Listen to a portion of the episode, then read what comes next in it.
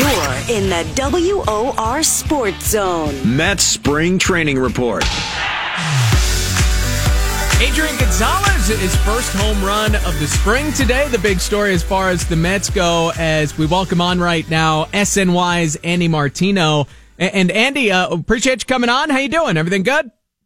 I'm good, Pete. How are you? Yeah, everything's great. So, you know, with Gonzalez, opposite field home run, you've said that the Mets are committed to Adrian Gonzalez, that they're going to stick with him. I kind of look at it as almost a bad thing. Now they have to be, uh, or at least have more of a reason to be committed to him. But uh, for if they were already going to do that, is this you know somewhat uh, encouraging that he's able to show some pop over the course of this spring?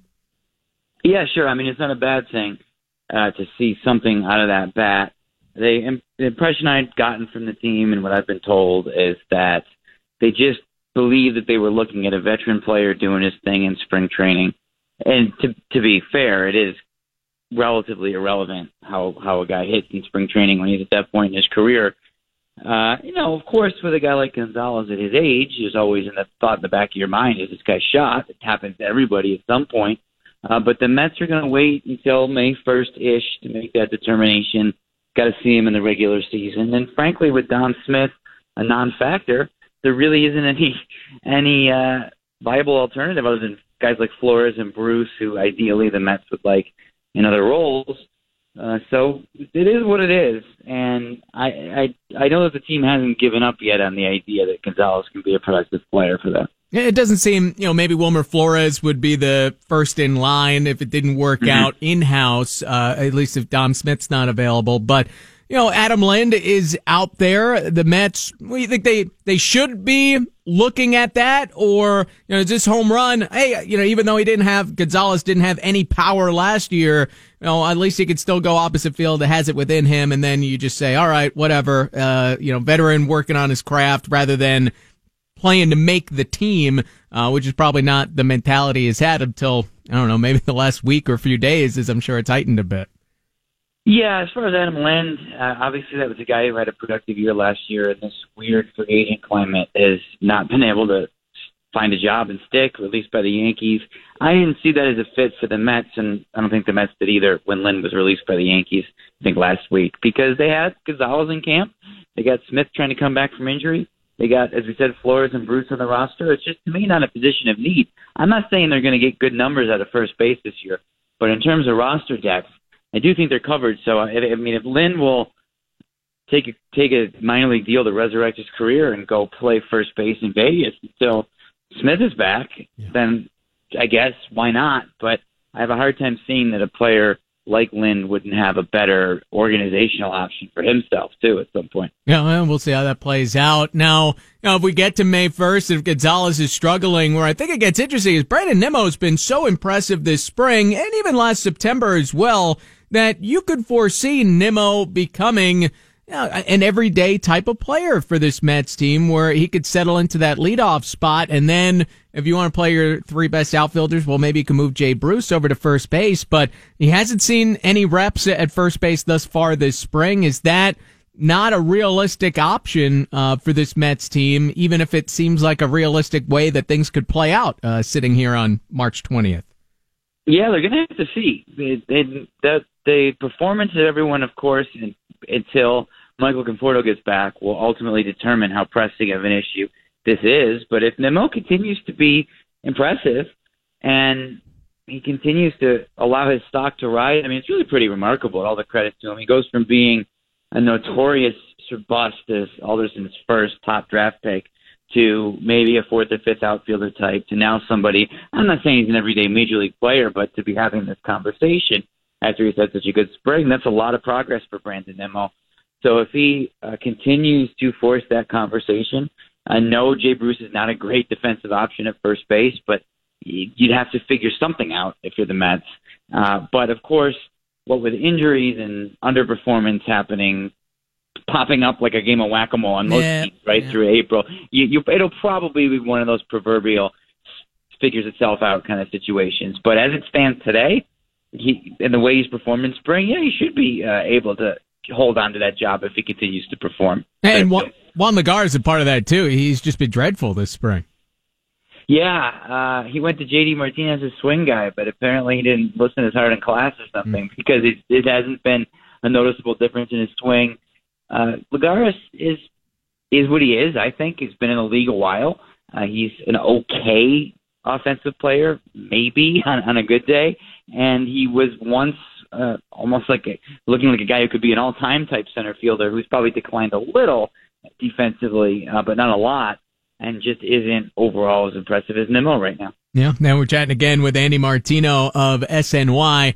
Uh, maybe it's every year we, fool ourselves into thinking, hey, this will be the year that the Mets rotation really puts it all together. And I think the expectations aren't what they were even last year uh, for a lot of these guys. But as Jason Vargas is hurt, and we could have for the first time Syndergaard and DeGrom and Harvey, Matz and uh, Wheeler, you know, round out mm. this rotation. Is there is there room to be bullish that the Mets rotation can maybe not be the best in all of baseball, but it could get back to being a top five kind of uh, rotation? Well, I think they uh, clearly have a one-two that rivals anybody's in baseball with Syndergaard and DeGrom, and I just think with the rest of those guys, Pete, history shows Harvey, Wheeler, Matz. You get a little bit out of them, then they get hurt, yeah. then they rehab for a while, then maybe get a little bit more. And so to think that all three could be on the field for an extended period at the same time is probably asking too much, just given the history of those players. And the Mets remain intrigued by what Zack Wheeler might be able to give them out of the bullpen, which is where he was heading had Jason Vargas not gotten hurt. So we'll see how it plays out. Again, it's all about performance, right? Once the once the season starts, and if those guys have a solid couple turns to the rotation, and Vargas is ready to come back, well, then we have an interesting conversation. But uh, long term, like take a guy like Matz, who there's no question about his stuff. He looks great yesterday, mm-hmm. and if history is any indication, he has a good April.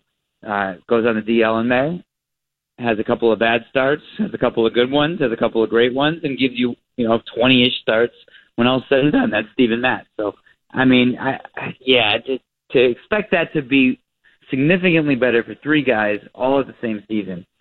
Would you say that's probably asking a lot? No, obviously, and because we just haven't seen the track record on, on those back three guys. Now, if you get one or two of them to, to break through in a bigger way, now uh, you, yeah. you have something. But I guess I'll frame it maybe this way: Is this about as well as the Mets could have hoped their starting pitching situation to be in, uh, you know, at, this point in spring training, where yes, one guy's down in, Jason Vargas, but everybody else has at least shown glimpses, if not had, you know, some real good results, especially of late from Matz and Harvey as well. Yeah, that's a really good way to put it, Pete. There's no, I mean, obviously, Mets fans will hate me for saying this out loud because probably three of their starters will fall off a sidewalk the second I say this. But like, there's no health emergencies right now. Uh, there's no performance emergencies right now. Everyone has been relatively solid to to excellent. Jacob Degrom was in midseason form the other day. It looked amazing. And right on down, Harvey's been solid enough. Uh, Wheeler uh, and Matz a little up and down, but with Wheeler, when he throws, you know, he reminds you of the ceiling and the stuff and the velocity that he pretty much still has so yeah, they're in they're in decent shape right now going into the year, which is certainly already ahead of the game for other years when say a Wheeler goes down in spring training or there's tremendous questions about Harvey. I mean, not that there aren't, but he's calmed it down a little with his spring performance. So yeah, I, it's fair to say I think that there's some cautious optimism there. Yeah, the stuff has looked good. The, the results have been there of late for the rotation. Now, uh, that hasn't necessarily been the case for the lineup, where in this team has been scoring a whole lot of runs. It, it is spring. I tend to think that what the pitchers do in spring is more meaningful than anything you see from the hitters. But uh, how do you view it? Is there any concern that's really popped up for you watching this offense and really the team as a whole you know, struggle to win games this spring? I think the later you get, Pete, the harder it gets to stay at spring training. Now you've got guys who are pretty much rounding themselves into form and still not as worried about results, but more so than a few weeks ago. And uh, you know, would would if you're the Mets, if you're Mickey Callaway, would you like to win some more games? Would you like to have a Todd Frazier hitting or, or an Adrian Gonzalez hitting? Yeah. So we'll see how that carries over. It's it's it's hard to say that there's a correlation. You know how it is. A guy has a terrible spring gets two home runs on opening day, or vice versa. Mm-hmm. So we'll see how it plays out. But yeah, it's getting later, so overall, the whole general baseball writer, baseball media thing to say, "Oh, calm down, it's only spring training." You know, that gets a little bit less relevant as the as March gets later. Well, it's also the time when, you know, the baseball media starts jotting down their predictions for the year, right? And as you, you know, look around the National League, the big moves have been made finally, uh, via free agency for the most part this off season. Uh, as you look around, I mean, I can't see the Mets knocking off the Nationals. I just don't see as realistic at all. How would you handicap though the wild card race and, you know, where, where the Mets are as you compare them to the rest of the league? Yeah, they're in that wild card conversation for sure. They are, to me, the second best team in their division. Now, with Jake Arrieta and the Phillies, maybe that's a little bit more of a conversation, but not really. Uh, the, the, it's a bad time for the National League East, so a good time for the Mets to be sort of in the middle, like they are now, I think, with the quality of, of their roster. And wild card wise, you know how it is now. It's just teams basically, with it, with a few exceptions, teams basically either tank – or built to be 85-ish win win ball clubs.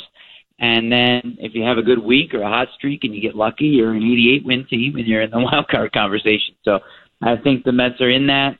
If you were to really predict it out, maybe low 80s uh, wins you'd expect, but you could certainly see how that rotation could push them higher than that, or luck, or you know how it is. It's just very once you get into that 500-ish team territory, you can overperform it or underperform it and either be a playoff team or be a disappointment. And I just think that's what the Mets are.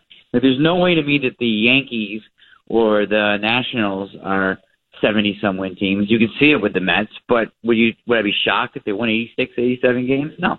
Now the Mets are volatile, uh, and they could they could be on the low right. end like last year and repeat it, or it, it, could all come together and and maybe even if everything came together perfectly, can you can you square them up against the Nationals? Because I I don't think their ceiling is that high. No, obviously they're a significantly worse team on paper, but the one thing about the Nationals is that they have this ability to have these extreme underperformances, and they have a new manager who's unproven. They have this pressure of being in the end of their window uh, with a guy like Harper appearing ready to move on, although you never know. They extended Strasburg a few years ago when no one expected. But just something really wrong to me with the basic culture of that team. And, you know, Jayson Werth is a guy who they're not bringing back, who was a leader on that team, too. So mm-hmm. uh, do we expect Ryan Zimmerman to continue that late career resurgence? I don't know. So I, I do see some questions there. Uh, and I do know that the Nationals just are not a great vibe or not a great organization, even when they're a great ball club. So can I see them not winning the division? That's tough.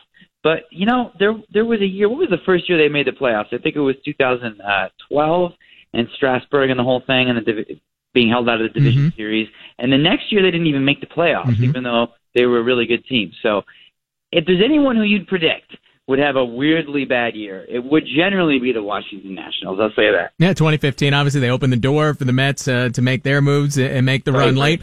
But I thought the Camels. I thought that would turn it all around. Now the Nationals have to get over the hump because they saw some Camels. So clearly, you know, they'll be they'll be plenty right. motivated uh, based on that. Right. Yeah, I mean, they they had done some interesting things over there. But uh, Andy Martino, SNY, uh, we appreciate the time, sir. Thanks so much for coming on. All right, Pete. Talk to you soon.